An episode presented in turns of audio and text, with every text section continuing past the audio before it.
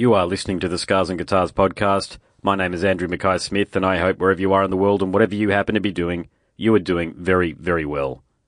You're about to hear a conversation between two of the members of the band Fragile Animals, and in my view, they are one of the very best bands the Sunshine Coast has to offer. Let's hear what Victoria and Daniel have to say. Here we go. I uh, appreciate having a Sunshine Coast band on. Before we start talking about the wonderful music you're creating, can you tell us a little bit about yourselves? Yeah, sure. Um, so we've been together for about 12 months, a little bit over 12 months. Um, Dan and I knew each other for a little while before that, um, and so he sort of came to me with um, some material that he'd written. Um, and then just around the time we were just starting to get the first couple of songs together, um, we met Kyle, um, and then yeah, it's all kind of gone from there. He he joined the band, and it's been a been a pretty quick twelve months for us. Mm, awesome. Um, now the EP, Light That Fades. Over to you. Tell us all about it. sure. Um, so it's got five tracks. Um, title track is Light That Fades. Um, I guess, I guess it's a bit of a mixture of, um, of sounds. It's sort of not exactly just one thing over and over.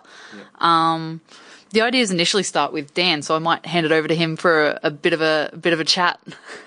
Um, I guess it's really just a musical snapshot of where I was, you know, a few years prior to releasing that. Like I've got hundreds of demos that just float around and they just sit on my computer and they were the five that kind of jumped out and stayed in our kind of live set. Like we just mm. kept rehearsing them and we've had many songs just pass through the set and it's like, you know, after a while you just kind of weed out the ones that you don't really like and the ones that sort of stuck are the ones that are on the EP.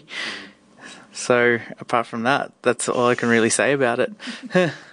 so is there a uh, gosh, to talking to the microphone again? Gosh, um, is there a theme or a concept running through the EP? Um, I suppose maybe subconsciously there is. Um, I think from a lyrical standpoint, um, I guess as Dan was talking about, sort of being a snapshot, it kind of is in the sense that um, maybe it was sort of me looking at sort of where I was at both geographically and sort of, I guess, in life. Um, and it goes a little bit from there. And um, so I guess there is a bit of that theme sort of running through it lyrically. And I suppose from a musical standpoint, um, I'm not sure how much of it sort of comes through, but you can probably see little hints of the music that we were all sort of listening to at the time and being influenced by at the time. And, and that is kind of, an, I guess, a theme that comes through a little bit.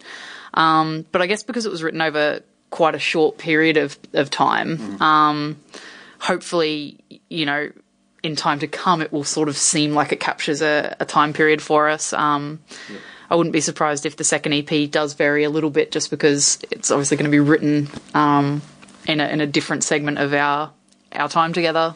Mm-hmm. All right. Um, any challenges with the recording? Tell us actually about how did you record it? Did you do it at home and then take it to somebody who was going to produce it for you and get you know get the best sounds out of it through uh, you know a different door, or how did you guys do it? Yeah. Um, so when we sort of had a few songs together that we were we were pretty happy with. Um, in fact, actually before before we even had a bunch of songs, we knew that we wanted to work with Elliot Heinrich. Um, we'd heard um, the bands that he'd been working with previously, and, and Dan and I think and Kyle actually both already kind of knew him a little bit. Um, and I think we just had always really admired the sound that he got um, and knew we kind of wanted to work with him. So when we had the first single sort of ready to go, we went in and did sort of kind of a bit of a trial recording just to see um, see how we went working with Kyle and see how we went working with Elliot at, at Heliport. So um, that all went quite well for the first track, um, and then we decided to go away and, and, write the rest so that we could we could go back in and record the EP. So um, challenges for recording, I think probably the biggest challenge was actually coordinating it with the fact that we were all working. I know Dan was doing a lot of his guitar takes at, at sort of nearly midnight after having worked a 10, 12 hour day. So, um, definitely that sort of changing hats kind of vibe, being at work in the day and recording at night. Hopefully next time around we're going to get it in a bit of a block and have like a week off work and go in and, and get it all done in, in one section. But, um, that's definitely my memories. Me and me and Carl chilling outside, and you you slaving away on guitar take after guitar take.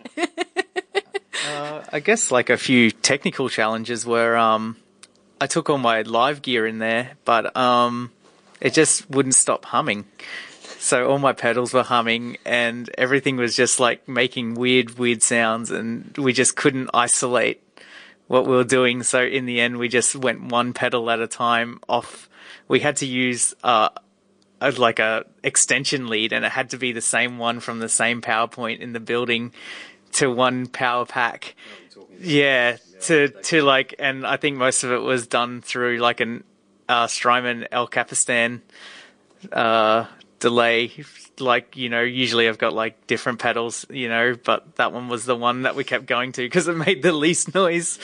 so that was a pretty big challenge. And apart from that, it was um really just like getting the tones through guitars. Like there was um like I bring a bunch of guitars in. Kyle also has a pretty extensive collection. So like he was bringing in like you know Gretsches and like Jazz Masters and Tellys, and we are just trying to find which tones work the best for each song. And whereas at home I just like I've just got an 11 rack, so I just plug straight into that AC30 simulator. Everything's done on that. Then then we send the we do pre-production like that. So like I we do it at home. Kyle has a, like a little rig at home. He drums it to a click.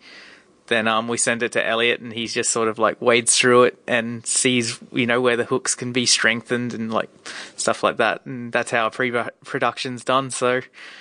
Yeah, so from there, yeah, we go into the studio. Elliot has it pretty mapped out in his head what he wants to record and you know, how long the song should be go for and like what we should cut and what we should, you know, extend and all that. So it's pretty seamless, like after a few months of just back and forward through email. Mm-hmm. So it was just really, yeah, getting it, getting good takes onto, onto the Pro Tools and stuff like that. He says that, but him and Kyle were pretty much bass and drum, one take done. it was me in there take yeah. after take doing vocals, um, cause it's kind of the first time I'd done anything yeah. like that. Um, I've not been the singer in, in other bands or anything like that. So, um, but yeah, Elliot was great with all that as well. He was kind of like, this is how you should do it, and this is how you sound better doing it, and stop doing that. um, and yeah, so um, they were my vocal difficulties, but we got there in the end. good on you. Good on you. The infamous promotional trail, interstate tours, that sort of thing? What's coming up?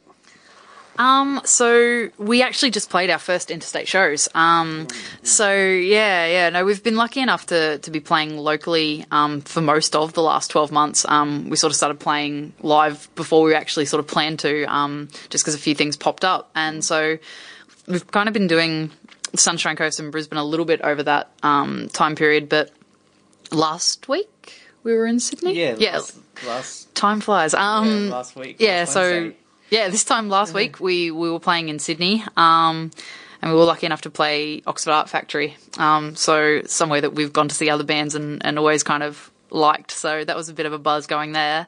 Um, and the the following night we were in Melbourne. Um, so we had great supports on the tour with us as well, which was really nice. Yeah. Bands that we were keen to see live and sort of gave us an opportunity to catch them. So um, that's been really, really great. And then um, obviously we've had a little bit of this kind of kind of stuff as well happening. So um, yeah, it's been a been a busy month for us actually. Yeah. Um, but yeah, it's it's really good fun. We like it.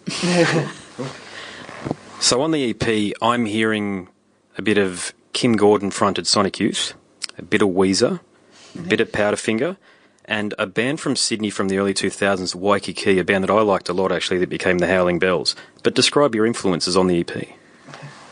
Um, I think it's a bit hard because I think we obviously have a bunch of influences that overlap, and then we have a bunch that are kind of separate. Um, and I'm not too sure that you hear an awful lot of any one thing in particular, but um, for example, my favourite band's Radiohead. Kyle not so keen on Radiohead. Kyle, doesn't really like them. Um, he's like a massive Ryan Adams fan, but I'm not too sure you hear either of those bands, um, particularly in what we do. Um, I guess at the time that the tracks for the EP were being written, you were kind of listening to a, lot of um, Slowdive and Slowdive. Uh, yeah, My Bloody Valentine. Just uh, got really into the gaze thing, and um, things like the Smiths came up a lot. Um, but then I was also listening to things like Phoenix. Yeah. and like s- stuff with like massive uh, synth bass and like production like that, and also just things like um just Tame Impala came up a fair bit. Like just like I really got into Currents, so I didn't really get into Tame Impala up until that album. And I, s and that's probably still the only Tame Impala album that I listen to. Like the other two are really good, but that one production wise just really stuck out for me. Um, I was listening things like the National, but I was also I also dug through and listened to what I used to listen to, which is like like Pantera and Gojira. Like they pop up and just you know just a musical pot that ends up you know in there somehow somewhere. I feel like I feel like it's maybe one of those things where, like, you know, like with paint and colors, if you mix enough things together, it just kind of goes to like none of them. I feel like maybe we kind of did that, a little bit. Weird greeny Um, so I was, yeah. yeah, it's like that weird brown green that no one likes. kind of. Um, it's yeah, because I mean, obviously, you know, I was listening to a bunch of that stuff as well, but um, I don't know, like I was listening to Wolf Alice and DMAs and yeah. Catfish. Um, so like, yeah, it's sort of weird. Um, Plus, but but it's always interesting to hear what other people Yeah, are hearing hearing in it because like everyone obviously picks out the things that are familiar to them based on their sort of music taste and everything like that. So it's So, it's always interesting to hear what people hear. because we've definitely listened to all the bands that you've yeah, yeah, Yeah, so no, like it's, that's it's what I cool. mean. Like in the past, you may have listened to it and not really recently, but just pops back up, especially in the Powder Fingers and stuff like that. Like, we'll, Mm. you know, I was a massive Powderfinger fan, but I haven't. I can't say I've listened to them in the past Yeah, six months, but you know, as soon as it's on, it's like they just wrote amazing albums, Mm. and you know they'll always be there. And we've just been influenced a lot by the local scene. Like there's so many great local bands, Mm. like especially in Brisbane stuff like that. We, you know, like bands that we play with, and just trying to think of like who we saw. We saw like these New South Whales come up with Chakra Effendi at the Nambour basement, and they just like they were amazing as well, and that sort of like seeps in, not so much in the music, but you know, just influences how you see a live show and stuff like that. They just really went for it. Yeah, I was going to say that's getting a bit away from what you you initially started us on, but I think that yeah, the influences um, thing. Obviously, there's the musical side of it, but live, like I'm a pretty awkward, shy person in general. Um, but yeah, like a few. We were talking about sort of like local bands. Like we we saw WAAX when they played at the Oh, yeah. the I think it's the Currie Street Crawl. It's called the the local kind of little yeah yeah, yeah. Um, and just the way that they sort of came out on stage and were just 100% them, regardless of the surroundings or what the sort of very, really varied crowd might react to them like. It was just, yeah, it was a big kind of thing for me to go like, oh yeah, that's, that's really cool. Like these guys are just themselves. And, um, yeah, and it was the same with these New South Whales, you know, really tiny venue um, locally, but they brought their whole massive show, like, you know, what, strobes and smoke machines and, you know, nipple yeah. tape and all. Um, and it was just really, really cool to see. So I think that, I think that, yeah, you always get influenced by live stuff as well, and it sort of makes you want to be a bit more strong in what you're doing yourself. So, mention Nambour. Let's talk about the Sunshine Coast in general. Is there an identifiable part of the band's sound that you think is due to the fact that you are a Sunshine Coast based band? Um, I guess it's not something we've we've really thought ourselves, but I guess inevitably you do get influenced by by the local scene. I think. Um, I think we're really lucky in that for such a, a small kind of area or, or a small population, um, it does have quite a strong music scene. Um, so I think in that sense, it's really good. You know, there's music around sort of everywhere. So I guess that's sort of something that helps keep you in the scene and keeps you um, doing that kind of musical thing. And then obviously being so close to, to Brisbane, which is a really strong scene as well. Um, that adds sort of even more variation to, to what's out there as far as different genres and, and what gigs are available to go see and um, and things like that. And I think it's been really good for us to sort of have both the local scene, um, which you know people are really keen to get out there and support, and then also that Brisbane scene right next door, where you know you've got got that many more avenues and that many more venues at, at your feet. It's it's been really good. We've we've been really lucky, I think, in the last twelve months to play as much as we have.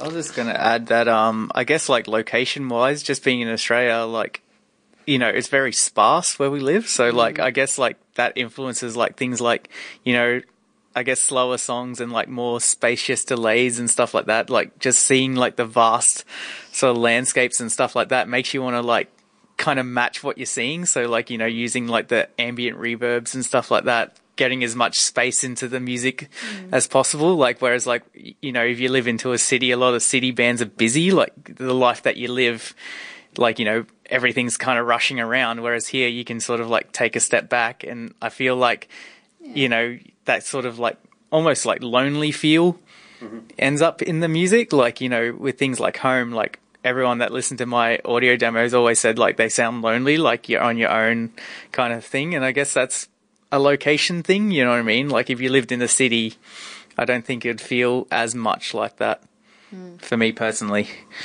So it's kind of like sitting on the beach in the rain on your own. That's that's our music summed up. sure.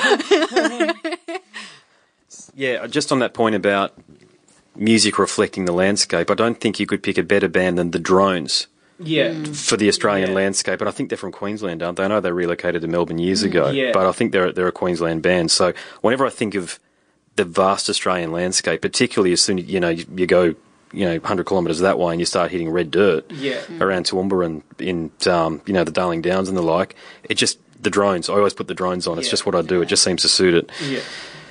Do you guys feel pressure to relocate to Brisbane or even interstate?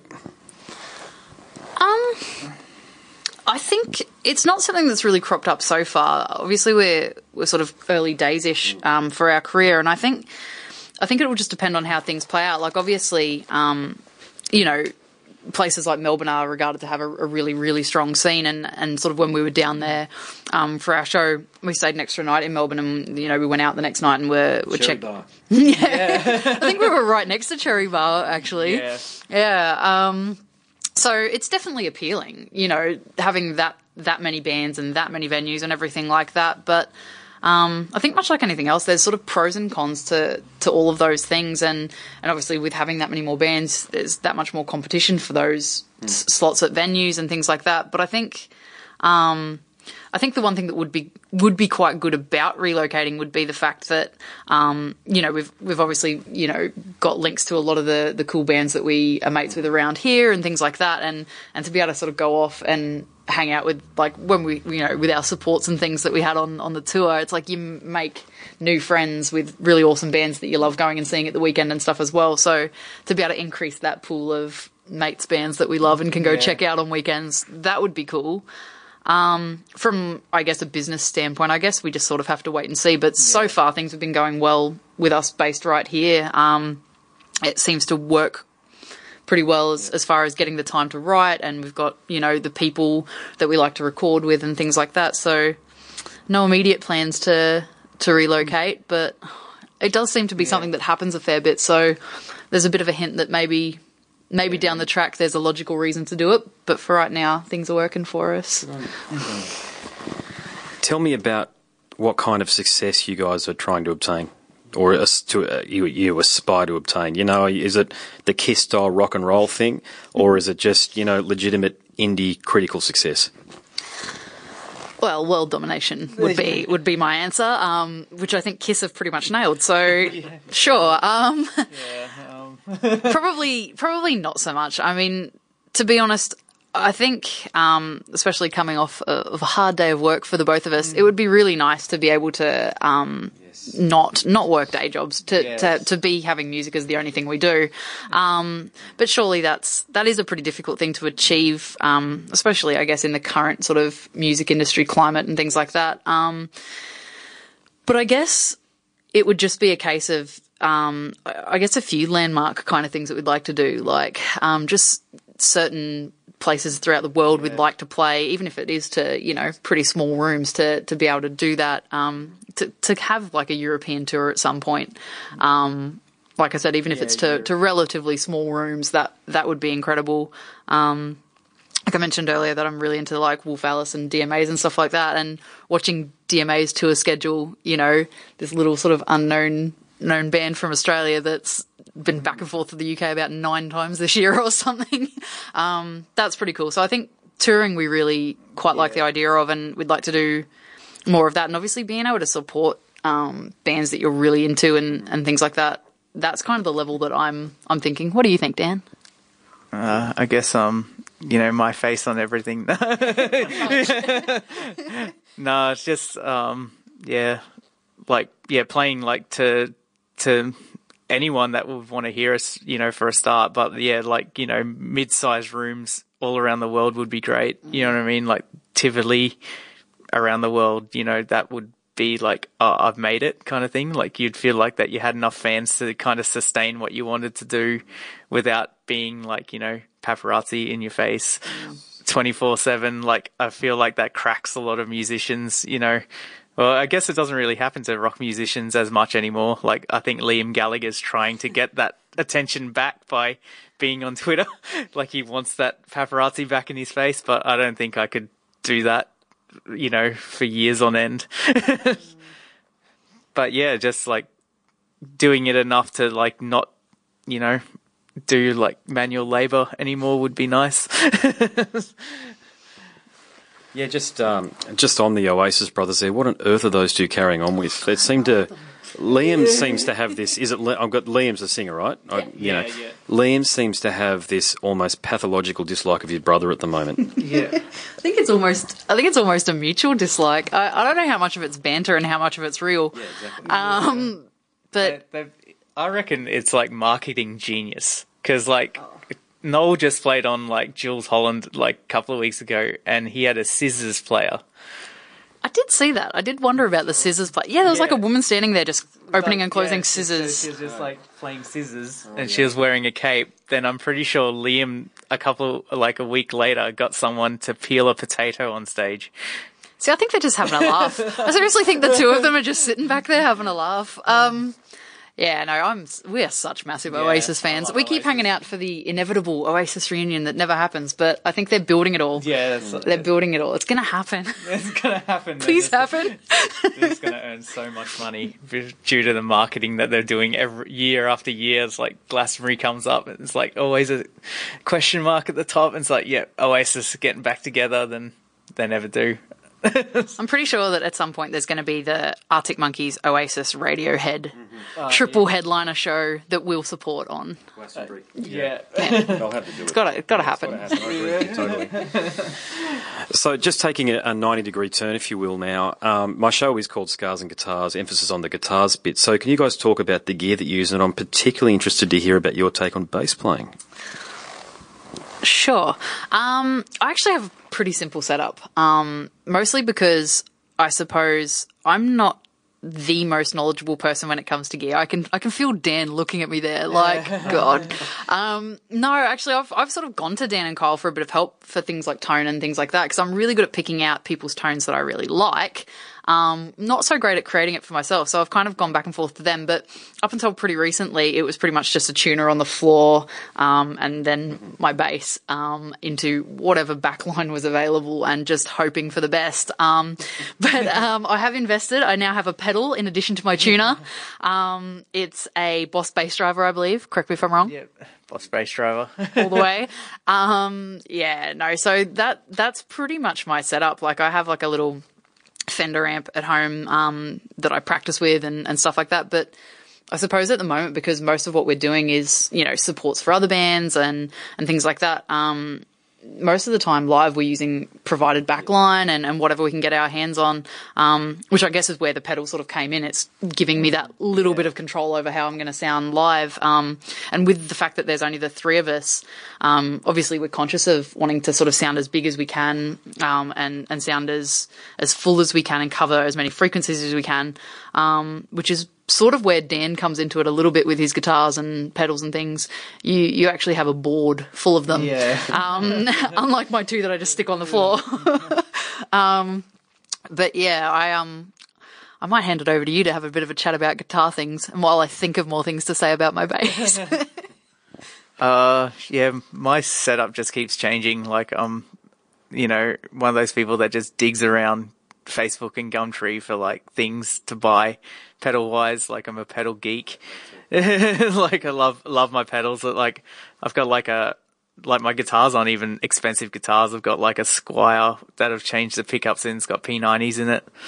Uh, a Jazzmaster, and I've got like a Rickenbacker copy who I actually bought off the sound man at the Soul Bar for three hundred dollars. And then we went and played there. Yeah, He was like, yeah, yeah. He he like came up after the show. He's like, "Is that my guitar?" It's like, "Yeah, it is. It sounds really good." And he he offered to buy it back, but I'm gonna keep it.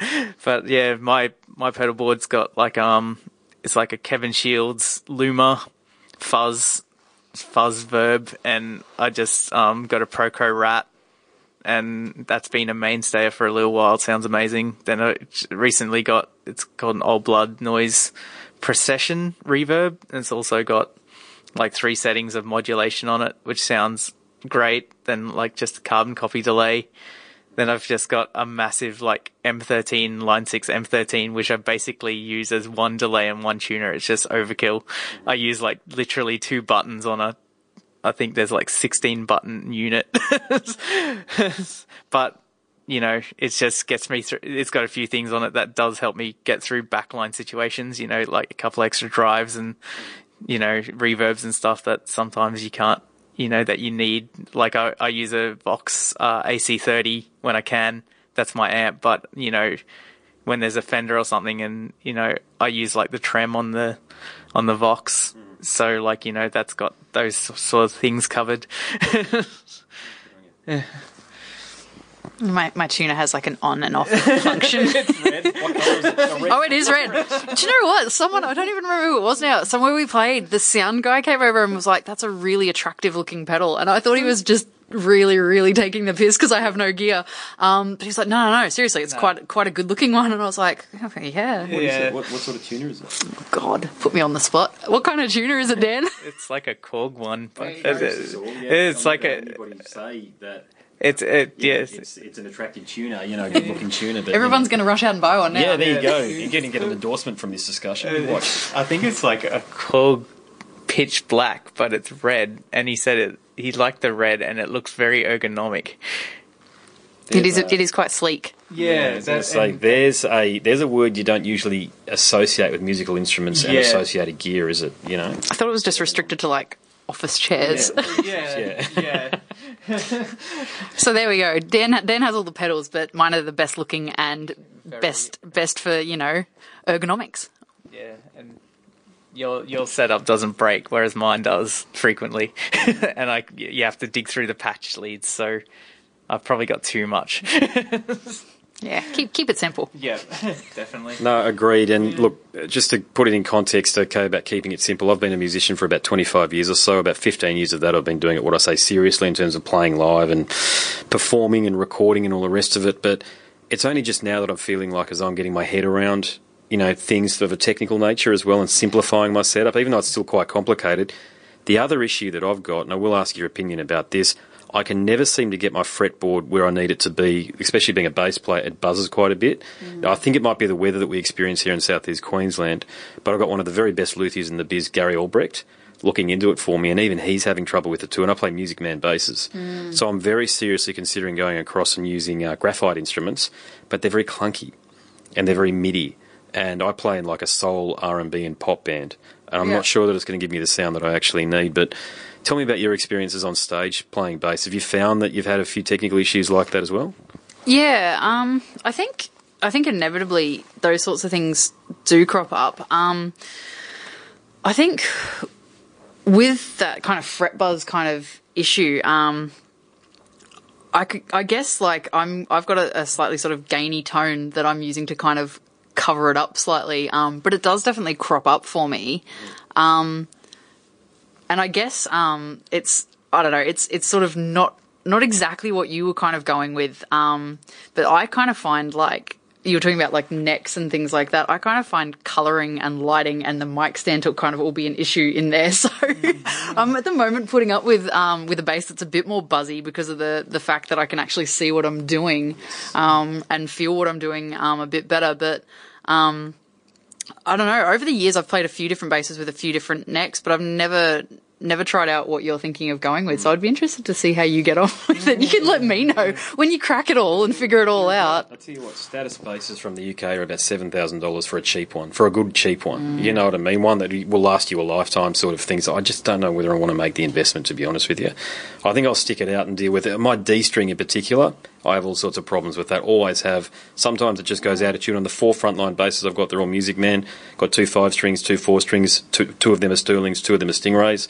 All got exactly the same problem, and I think it's because of the way that I play and I attack it. I actually, I'm a bit of a. I'm, when I say I'm a funk, I'm a rock guy. Okay, but I do use a lot of slap, slap Yeah. and thumb bass, a bit like Larry Graham, that sort of stuff, and it just does something to the D string. I don't know what it is. Anyway, Yeah, no, I think um, yeah, I honestly I'd be interested to see how how you figure it out because it's something that I've never really come up with a solution a solution for. So it's just bass thing too. My guitars, my guitars, I never have a problem with. To be Yeah, honest with you, I was going to say know. it's it's not really a guitar problem here, but yeah, I've heard of that problem with bass players. Yeah, especially with the I guess like the humidity here is like really it's random. Like especially at the moment, like you know, it goes from a really cold, dry day to a really humid day.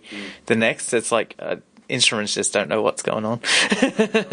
yeah, no, um, I got like a bass not that long ago, and we actually it, like it got shipped up from somewhere a bit further south or something, and it had like all this like paperwork with it that it had all been like set up properly, and there was all this stuff, and like then the uh, the courier truck was sat on the side of the road for a whole day in the sun because it broke down. When it got there, it was like the most buzzy bass you've ever Yeah. heard. Yeah. Um, but yeah, no, it's it's going okay now. It's it's been in had a had a bit of work done on it, so it's it's going all right now. Um, you actually play you play bass in a couple of bands. You got any got any hot tips for preventing fret buzz? Oh, I, I don't play enough bass to really. I just kind of stand there and look the part rather than play the part. So, yeah. So so you've got no tips. no, no tips. Sorry.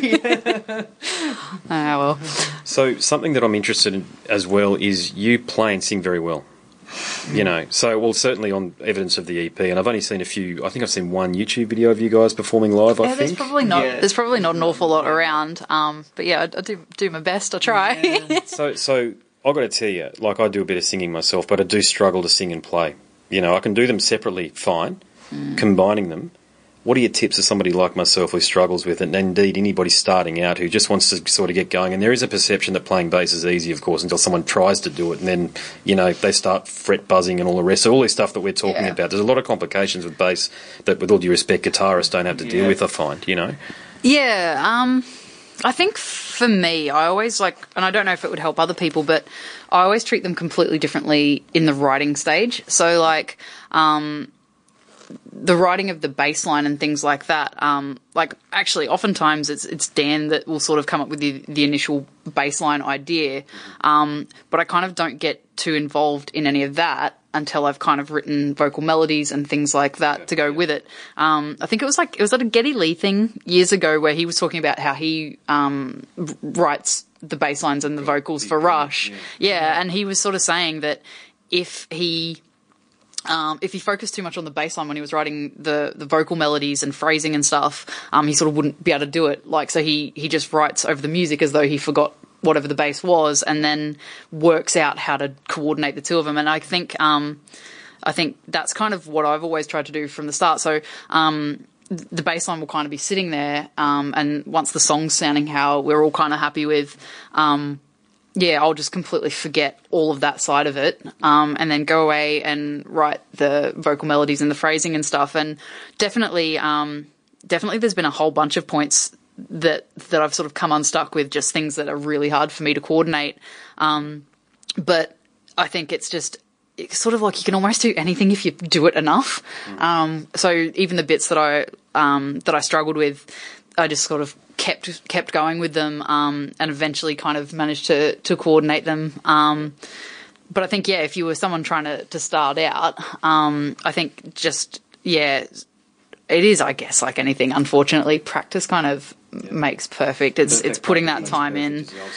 Yeah, yeah. Um, but yeah, don't get put off by because I think what tends to happen for me is that you know for like a week straight I can be playing it and not able to do it, not able to do it, and then all of a sudden the first few times you do it right, it's like your brain knows how to do it, and then you don't have to think about it anymore. It's like it's impossible, and then like kind of the first time you get it, your brain's like, oh, I know how to do it now, and it kind of gets infinitely easier from there. I guess live, um, having like, um, like Kyle, our drummer is just really good. He plays to a click and stuff live, so having that really solid backbeat the whole time, he doesn't stuff up. He's a machine. So like having that as a bass, you know, bass player's got to help as well, like especially live. Yeah, definitely. I'm I'm by no means a really tight bass player, and it, it is Kyle that sort of keeps me in line and, and keeps me playing to something. And that's the thing. Like, um, I think live, it sort of crosses to and fro between which one you're actually focusing on at the time. I can't actually focus on them both at the same time. So sometimes it'll be the bass that I'm thinking about, and sometimes it'll be the vocal. But it's having him be so solid in the background um, that sort of means that the bass, when that's kind of on autopilot, just kind of sits there.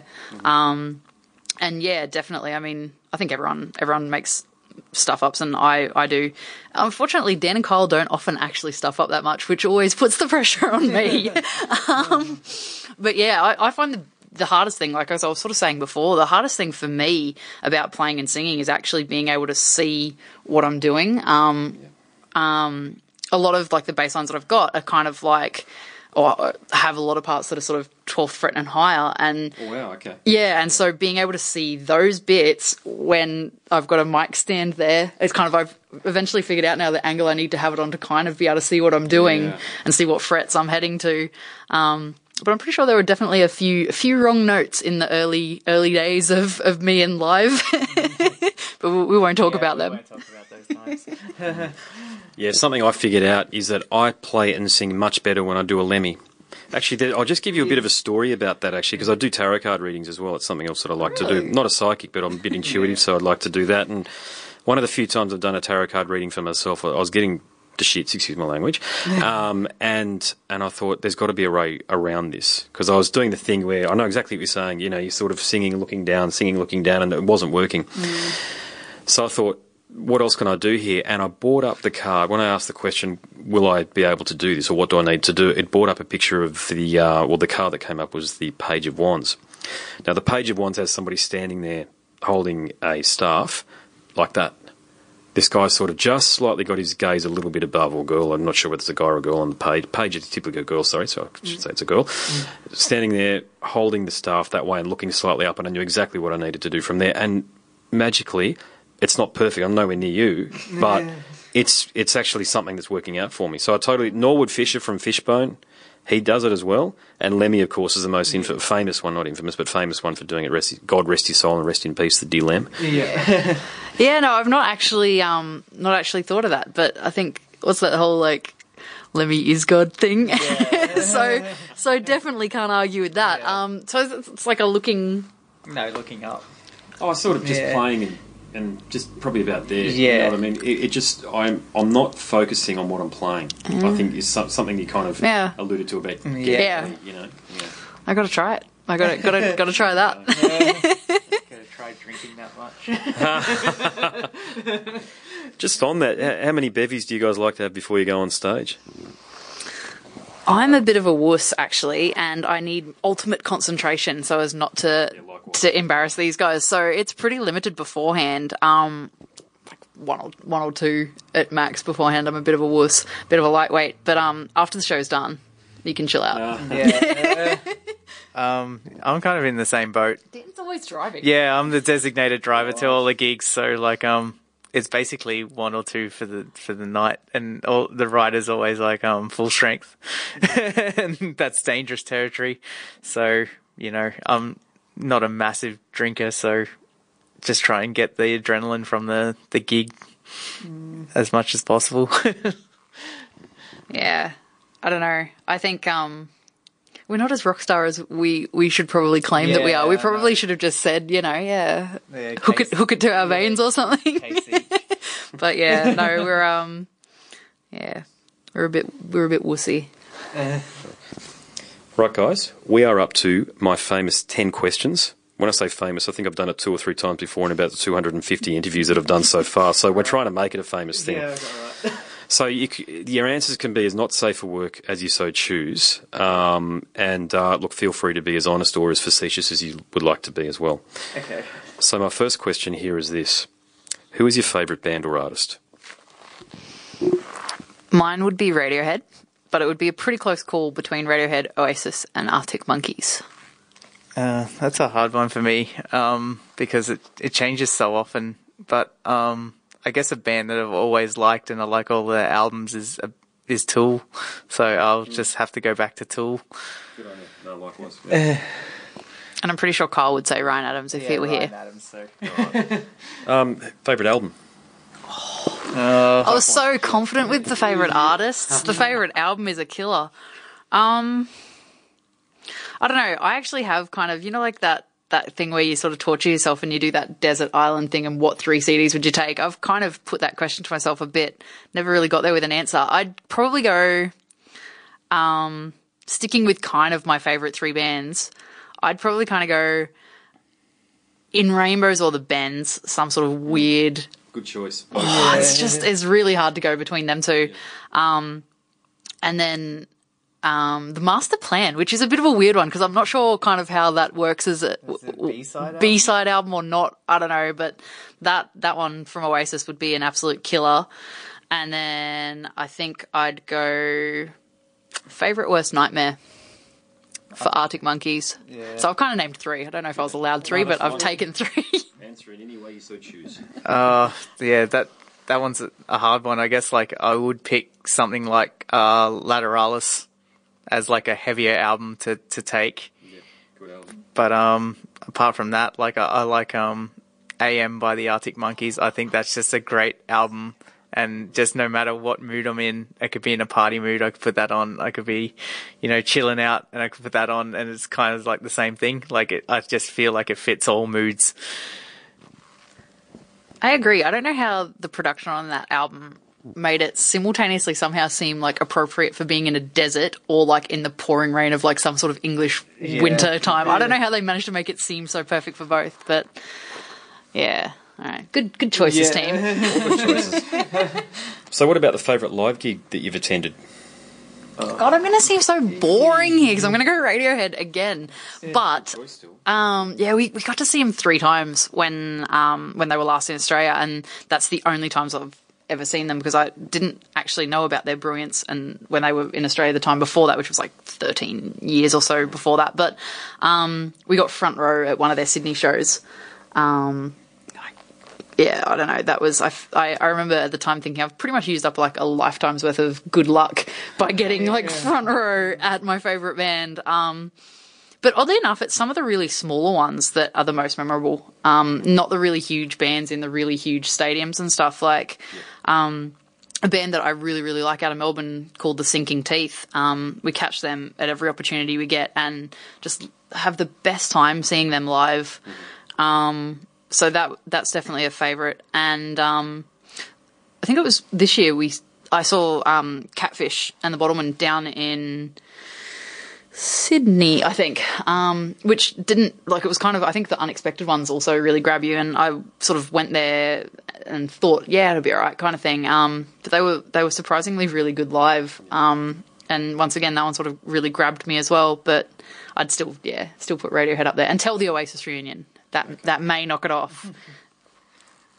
Um, yeah, I'll, I'll put Radiohead up there, but one that took me by surprise, and I only bought it, I, I only went there off a whim, but uh, I saw Porcupine Tree at the Tivoli, and that just took me by surprise. Like, I didn't really like the band, and I can't say I listen to them heavily now, but that actual gig, they got everything perfect. Like, all the tones were perfect, the lighting was perfect for the gig their song choice, everything just flowed like you wouldn't know it was a two hour gig. Whereas some bands that play for two hours, you can feel it's, it, Metallica looking at you. yeah, just, just some, it's just, I, I saw Incubus once and it felt like their one and a half hours just went for four hours. You know what I mean? Like they just didn't feel like they wanted to be there and, but like the Porcupine Tree one, they just had had that nailed and, but yeah, I do like a lot of the local ones. You know, they stick in my mind. You know, that just take you by surprise. You pay you ten dollars, you end up at a gig, and yeah, like as I said, that these New South Whales at the Nambour basement. Like that, that will go down as a legendary gig because there was only like 15 people there, but there was this like blaring strobe and it, I don't know. It's just a memorable gig. Not every gig should be like you know at the Tivoli or the Entertainment Centre to stick in my mind. Yeah, I remember that because I was at that Porcupine Tree one as well. Um, and I do remember that. Like, do you remember like they had like a guy came out and vacuumed the floor before Porcupine Tree came on? It was like I don't know because I don't maybe they're barefoot or something on stage, but I remember a guy coming out and vacuuming the stage floor before they came on, and I only I literally knew like two songs before that I- before I- that show, and yeah, it was just They it was so so good. Yeah, I just feel like they Steven Wilson. I think that's mm. yeah. I think he's just got it right. Like I mm. think he just has a good artistic vision for it. Like I'd like to see a band like Tame Impala because I think he's got sort of the same thing going. Like off YouTube things, he's really got his show down, and you know, I I just like you know things like that. Live shows are the best. Yeah. So, on that note, if you could attend any gig from any time in history, so I'm thinking Dio fronted Black Sabbath, Janis Joplin, Led Zeppelin, of course, Hendrix, Motorhead, who would you go and see? I'm gonna have a think for a second, so I'm gonna pass it to them first. I'll pass it to me first. I don't know. I think um some of those legendary concerts. I'd to be honest, if it could be anything, I can't like name a specific date. But the Beatles when they were in Germany before they got big, yeah. like you know when you see kind of footage and things were distorting. They were a pub band. You know what I mean? I would have liked to seen the Beatles while they're at their most raw. That would have been great. Good choice. Yeah, that is a good choice. Um, I still haven't really gotten there with an answer, but um, to be ultra boring once again and super super loyal, um, I would have loved to have been. I've got like the the Radiohead Live at the Astoria DVD, and I would have loved to have been there for that one. Um, like having seen them sort of where they're at now was was incredible, but to have seen them back then, um, like right before the Bends sort of came out. Um, yeah, I, I think think that yeah that that would probably be my pick. Yeah, Yeah, mine's pretty boring actually. It's um, when I say boring, it's pretty ob- obvious if you know me. It's uh, Ozzy Osbourne with J.K. Lee as his guitarist back in about '86, particularly when the decent version of Metallica back in 1986 from the Master of Puppets tour was was opening for them. That'd be my choice. But anyway, I digress. Um, if you could resurrect a fallen icon, who would it be and why? And I've got a cracker, but I'll wait until you guys give your answer before I give mine. I reckon one of you two is going to give me the answer that I have as well. Oh, really? Yeah. Oh, that's a, that's a bit of pressure. Um, I guess I'm actually going to go for kind of a recent one. Um, Dave Bowie should still be alive, man. Like, Yeah. I'd- oh, really? Was that what you were going to go? Oh, then I feel a, feel a bit of relief. I was going to pick the same one. Yeah, no, I think I don't know if it's just because it's super f- sort of fresh in our minds still, but um, I was like, I kind of went through a phase where I listened to quite a bit of David Bowie, um, but then I'd kind of moved past that before he he died, and and I think that sometimes like there's always that thing like once people die, people go back and sort of dig through their catalog and whatever. Um, but yeah, it definitely hits you the quality across so many different kinds of sounds and across such time and god the looks how many Yeah. different looks it was just um i guess he was a true true musical genius and yeah i'd like to bring him back that'd be nice Yeah, I was going to pick David Bowie as well, but I'll think of another one. But uh, I was just going to say, like, as an artist or any artist, if you can sort of like, you know, aspire to David Bowie's career, like the fact that he changed hats so many times and he was successful in every one of those, you know, like changes, like pun. Um, like, uh, yeah, yeah. Uh, no, um, yeah, just to to have that sort of like I don't know art, artistry to it all. Like I just really respect that. But um, I guess like I I always like felt kind of shocked when Dimebag got shot on stage, and it's not the fact that you know he it'd be great if he was still around. It's just like I feel like that rocked my world a lot because I've always felt like a stage was a safe haven for an artist. And when that happened, like it changed like security and all that at gigs. And like, I don't know, I, I feel like after that, like, you know, everything kind of changed for me and like it wasn't as safe as it was. So I guess like in a way I wish Dimebag that never happened to him either. So yeah, but I would have went with David Bowie, but Dimebag as well. The other one that I was going to pick was Freddie Mercury. Yeah. You know, Yeah. uh, it's a kind of magic era. So Yeah. mid 80s or thereabouts. So I love that mid 80s period. A lot of people sort of don't like that period of their, they prefer their 70s stuff. But I got into Queen back then. They're one of the first bands that I ever got into. Him and them and Ozzy Osbourne. Um, and so you, do- they're always the bands you first get into as a kid and make you, you broader connection to music and rock and roll specifically. They're the ones that I think you always have close to your heart, even if you don't listen to them anymore. I don't Yeah. listen to Queen anymore because I've moved on, to be honest with you. Yeah. Bit, bit like probably like we did on Pantera, you know what I mean? It's the same sort of deal. Yeah, I don't listen to Pantera anymore, but yeah, it sticks. It sticks Yeah, it does does, You know every riff still. So I'm going to put you both on the spot here. Worst gig you've ever attended? Oh, Well, that just feels mean. Um, get the dirt. Here we go. Um, it's not all roses on this program. I think, um, to be honest, it does sound like a, a not so nice thing to say, but um, you kind of already mentioned the Incubus one. We were both at that one as well. Um, and it, it was a bit of a weird and disjointed gig, I think, because I was quite into them at the time and they kind of just really looked like they didn't want to be there. And it's a bit disheartening when you've kind of wanted to, because I'd, I'd wanted to see them for a lot of years leading up to it. Sort of, I was like a teenager and was, was pretty into them. And, um, yeah, finally got the chance, and they just really didn't seem into it, and they'd lost Dirk Lance, um, and got That's got got their new guy Ben someone. Ben Ben someone, um, memorable clearly, Yeah. um, but yeah, no, I just it just didn't have a very good feel to it, and and I think the venue didn't help. I think we were sort of stuck. Um, up in one of the really far back sort of seating bits with sort of no atmosphere. Where was this? At? no, it was bigger than that. It was uh, was it entertainment center?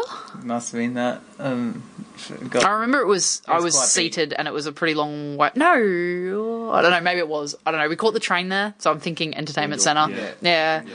Um, but yeah, part of it was probably the fact that we were stuck right up the back. Um, but yeah, it just didn't didn't feel right. Um, so I'm probably going to go with that one. And sorry, Incubus. uh, I don't know. Just trying to think. I'm just going through the gig catalogue in my mind. Honestly, most most ones we've been to have been pretty good. I was gonna say like some of those Soundwaves were pretty bad. Oh, the, what was that? yeah. Bullet at Soundwave, where there was only one kick going through. Oh yeah, yeah. it was a bit weird. That that's not the worst gig I've been to though. But yeah, some of those Soundwaves, like just um, it's not even the band that I'm seeing. It's just like how the crowd reacts to it. You know, it's just like I've forgotten the band, but um, it was like a localish band, but they're kind of an indie band, like at the Sands, and people were just like moshing way too much, and I got a shoe to the face. and That's a bad gig. yeah, that's a bad gig. Like I've forgotten the band because I wasn't really watching them, but you know, I paid my ten dollars and it's like I want to support the scene, and it would have been like the equivalent of Bloc Party early album Heavy. Then I got a shoe to the face, and like, y- yeah, like, yeah, it's like, yeah, yeah, I got ki- yeah, I got kicked in the head, and a lot of those ones, yeah, the Sands Tavern got a bit loose, like you know, yeah, yeah, just just just over the road. Like I was at one where like the singer of one band got hit with a cup of pee, and that's bad. That's a bad gig. You know what I mean? Like so, they're the they're probably the so it's more the venue. You know, RIP Sands Tavern. I had some good nights there, but yeah, I've had some of the worst gigs I've had at the Sands Tavern. Yeah, I'm gonna I'm gonna blame blame crowds for inappropriate moshing. Um, Yeah. there's definitely a time and place for it. Yeah. But like non-heavy kind of chill bands are probably not the Yeah. place you're expecting to to cop that. Um, Well, considering that I have seen, like, you know, what was that? Signal the firing squad, and I didn't get a. no shoes to that. I didn't get yeah, a shoe to the head. So, you know what I mean? But yeah, definitely some good ones over at the old Sands Sands. Tavern. it's like it's like oh Yeah, I was talking to uh, a local uh, industry identity, music industry identity, David Dean. Do you know David at Yeah. all? And uh, he used to book death metal bands there. Yeah. And uh, he had a few stories to share with me about that there. And I remember all the punk bands. Remember Millencolin and and um, Lagwag and the bands Yeah. with Yeah. Fat Records, Yeah. Fat Mike's. Yeah. yeah, They used to play over there all the time. Um, yeah. what was that what big one? It's not something like Pennywise. They had that song, Cailin. Unwritten Law. Unwritten right? Law played there, yeah. I- I, I- I yeah, I remember to that. 96. They were a good band back then, actually, Unwritten Yeah. Law. But I'll tell you, the the um, the most disappointing experience that I've ever had from a performance perspective was 1996 when I saw the Smashing Pumpkins. Now, I wasn't even really a fan, to be honest with you, but you know, the band were a very big band at the time, arguably one of the biggest bands in the world at the Yeah. time. You know, Yeah. along with Soundgarden, maybe, and maybe when Metallica released those Awful Load albums and the like, they even, you know, Smashing Pumpkins stocks rise, but they played about I don't want to sort of put a number on it, but I would guess it wouldn't have been more than eight songs, and then he jammed for an hour. Filler. It was it was ter- it was it was terrible. I don't know what he what he was talking about, but this was the period where his uh, keyboard player overdosed on heroin, and he kicked out that excellent drummer, Jimmy Chamberlin Oh yeah. and they had another guy doing it from the Frogs. I can't remember his name now, but um, it just wasn't there. The presence it wasn't there. And the other gig that I went to that I really wasn't that impressed with, and it was mainly, to be honest with you, due to the crowd, was Korn. Oh right. Dear God, the amount of vicious bogans that get into Korn. Yeah. And I mean, I wasn't even again. I wasn't really a fan of the band. I thought this is a, a bit like the Yeah. Slipknot thing. yeah. I'm not really that big a fan, but I'll just go just to be a part of what's going on. This is in like late nineties, okay, by the way, so I wouldn't bother now. But but my God, and I'd heard all this hype about the band and the band themselves talking up their live performance. And I think I'd seen Marilyn Manson about a month or two before. Now that set the bar very high. I don't like the music again, Yeah. but the performance is, is right Yeah. there. The Korn thing is just guys sort of staring off into the distance and playing power chords. It's re- really down tuned, low power chords, very loudly, like ACDC loudly. You know, so anyway, that's that's my two cents. I just They, didn't want they to. sound fun. Yeah. Well, I didn't want to dump you guys and ask you guys for your worst concert experience if I wasn't going to contribute to the discussion. So, on that very merry note, I would like to know what is the most disappointing album that you've purchased, and I can certainly tell you mine. I'll, I'll go again first on this one here, if that's okay. Mine has been Load by Metallica in 1996. That was terrible. Still is. They just can't claw themselves back. Um, most disappointing album that I purchased. Have you got one in mind? no, not yet. Um. Honestly, I am so stuck. and it's not even because I'm trying to be nice. It's just I'm trying to think of. I guess that it would have to be something that I would have bought in, you know, a few years back because now there's kind of almost like that whole try before you buy vibe with Spotify and YouTube and everything like that. You kind of know what you're getting. Yeah. Yeah. Um, Just don't touch it when you can stream it first. Yeah, yeah. I, I think you know we always kind of quite like the idea of of trying to sort of support any bands we like. So um, you know we still do do go and buy things, but I think it's you've kind of already got a bit of a, an idea of what you're getting, yeah, ahead of time. Um, I think what I'll say as my answer um, is like, back when I was still in school. Um, they they used to be at like this this shopping center that I used to go to, like a bargain bin of CDs that didn't have cases. Yeah. Um, and I remember like looking at the CD and it had like names of writers on it, and it was um. I- It had like Neil Finn and everything on it, and I was like, "Oh, I'm, you know, huge Neil Finn fan." So I bought the CD, and when I got it home, it like I don't know quite what it was, but it did have like Private Universe on it, and then the rest of the stuff I was like had no idea what it was, and it was not Neil Finn. so disappointing five dollar purchase there, but I guess it wasn't exactly false advertising because I didn't quite know what I was getting ahead of time, but didn't get what I thought I was. Oh, for me, it's a full uh, high school story. But I was really when I first started guitar into Van Halen, and Are you gonna say Gary Cherone? yeah, Van Halen three. Van Halen 3. What a stinker that was! Like, and like I've tried. It's like maybe there's something in it now. No, it's terrible. I don't know. I I think even Eddie. Is that even, the one where he, Eddie tried his hand at vocals? it's just a terrible album. Production's terrible. I don't. Uh, no, just like Just com- complete pile of it. Can't can't dig that album at all. And I bought that album, and it's terrible. And it's like I want should have sent like Eddie. Like an email, just like I want my thirty bucks back, mate. it's like, what are you trying? but the funny thing is, I, I don't think Gary Cherone was that bad, but I, I never got into extreme. But like, you know, it's all bad. it was just yeah, it, it was all. Don't, don't try and make it better. Nah, yeah. If I, I had to say, that's probably the worst album that I've heard. Full stop. Right. Yeah. I remember that, that album coming out because it was um, there was a lot of anticipation around its release actually because I'm I still am a massive extreme fan. Love Nuno Bettencourt and his guitar playing.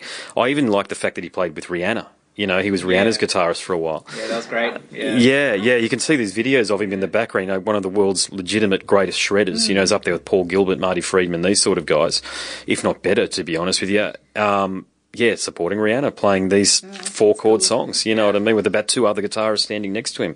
Not, I, I still don't understand why she needs that many guitarists with her on stage. There's a, a very good video of him playing with her on the Ellen Show Okay. the Please Don't Stop the Music song. Yeah, anyway, I digress. Um, my next question is back on the more familiar and nicer territory. Name a song that you think sums you up. Uh, I'm gonna say. Oddly enough, I'm gonna like. I don't think it necessarily sums me up, but it's something I'd like to kind of think did. Um, "Stay Young" by Oasis. I remember. I think. I think people have these like quarter life crisis things. I'm. I'm an advocate for it. I think they happen. Um, but but yeah, no. A few years ago, I was sort of um, n- not playing in any bands and sort of out of the loop from a music sense and kind of just trying to figure out. I guess like a lot of people do, you know, where I was heading. Um, and just sort of by coincidence, like I, I started listening to, to that song, and it was kind of just that that general vibe of kind of live your life, do what you want to do, you know, to everything else and all the rules. so yeah, exactly, very. Um, and I definitely think doesn't doesn't hurt to have a bit of that in there. So I strive to have that kind of be be a song that sums me up. Um, but yeah, if, it, if there's a song about being awkward and weird and in the corner, that one's probably for me too. You should have picked Creep because that is that song. But um, I'm not sure. Like, I always felt like a song that summed me up is a song like um, Paranoid Android. I always feel like my mind works in that sort of like it's one thing, then it's another thing, and So like a, a musical dissection rather Ye- than lyrical content. Yeah, there's probably lyrics in there that fit. I would just mean like it just moves into weird things, and you know. Oh no! Oh, I'll probably go if it's about lyrics. Um, "Sleepless" by King Crimson because I don't sleep. the Tony Levin, uh, Adrian Belew years. Yeah, yeah. So, so like, if I want to go off like a song title, it'd be "Sleepless." But if I want to go with like musical, kind of like how my brain works, it'd be "Paranoid Android." You do look a little tired. I haven't got an answer to be honest with you. I actually hadn't prepared one, so I can't even think of one right now. It'd, um, I don't know. I'm just trying to think off the top of my head what it might be. Um, I got nothing. I'm drawing a complete blank. I wouldn't, I wouldn't know. I'm, I'm trying to think of like you know um, my favourite band's Weezer. You know that sort of thing. You know.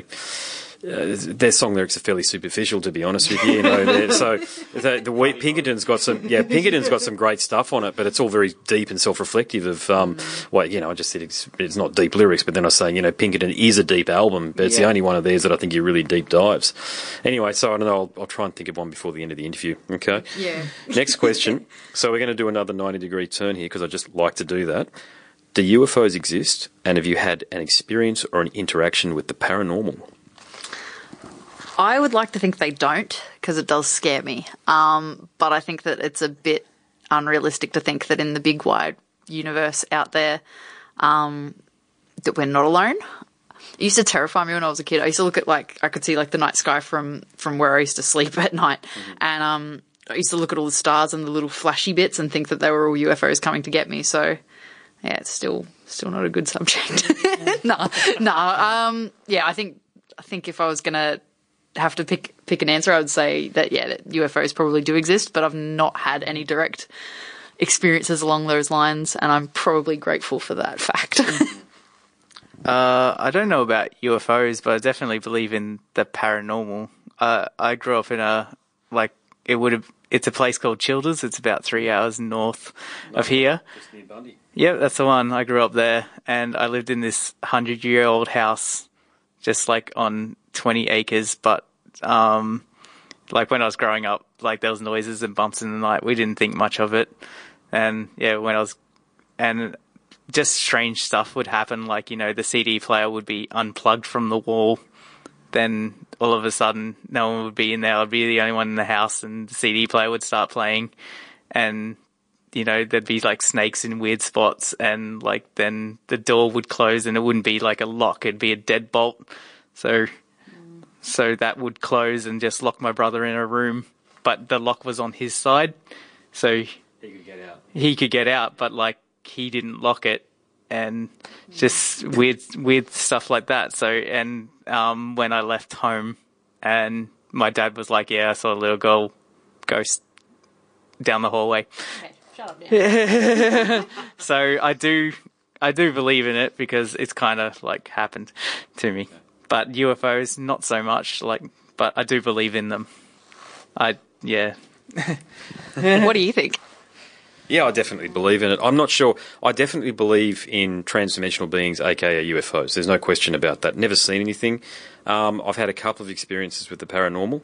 Nice experiences, though, I've got to say. And, and I share one. I, I shared one with a gent from um, Bill to Bone from the Australian Paranormal Society. But in 1995, a family friend passed away. She was in her, in her 80s, so she'd led a good life. You know, she was somebody who helped out my father when he was younger. But we literally walked past her when we were walking to her wake. She walked past us.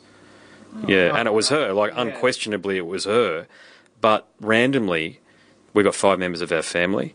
Only my brother and I remember it. My mother and father, my father's long gone.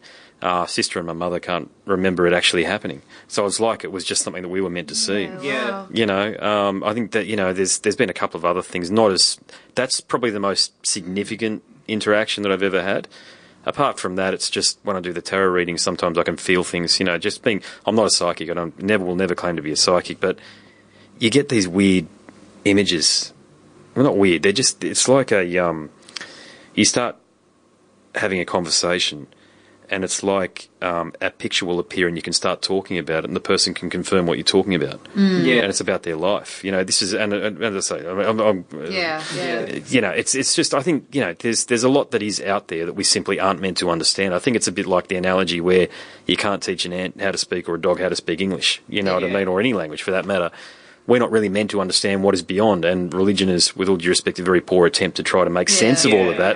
That really what we're meant to do is what all three of us are doing is be creative Yeah. Yeah. I think that's actually it. I think that's the answer. I don't actually think life's actually meant to be that complicated, but I think humanity and mankind, I think we've really gone out of our way to make things Yeah. pretty shitty, to be honest with you. Yeah, Make it as You hard know. as possible. Yeah. So I actually combined questions 9 and 10 together, actually, there, because I was meant to ask, do you believe in UFOs? And then the next question was going to be, do you believe in the paranormal? So I combined them. So we're done. So, so we're oh. done on that. Oh. But that actually does bring us to the end of the interview. So I'll hand it over to you for any final words.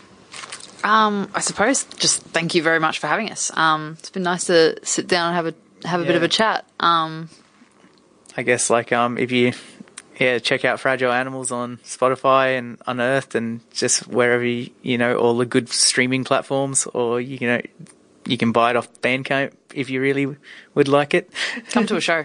Yeah. Um, we do have a couple of shows between now and the end of the year, so shame shameless plug time. So uh, we actually had one. Um, we, we were meant to be supporting the Clouds at local venue Solbar um, on the 25th, but um, they've had to cancel the rest of their. Juanita Phillips band. Yeah. Is that right? They back together, are they? Yeah. Yeah, but they've just had to cancel the Yeah. rest of their tour. Yeah. so Um, we- due to unforeseen circumstances. So um, hopefully that'll still be up and Yeah, running bloody again hell. Yeah, sometime next year. soon because we were looking forward to that one. Um, but then we've got um, Uh, I think there's one on the 7th of December back at the Solbar held by um, a local legend, Reese Fox, um, doing a point party. It's kind of like a local showcase sort of thing. A lot of bands, just a gold coin uh, entry. Then 9th of December, um, we're heading back down to Brisbane, uh, playing at the Bearded Lady, supporting an amazing band from, I believe, Bendigo called Fountaineer.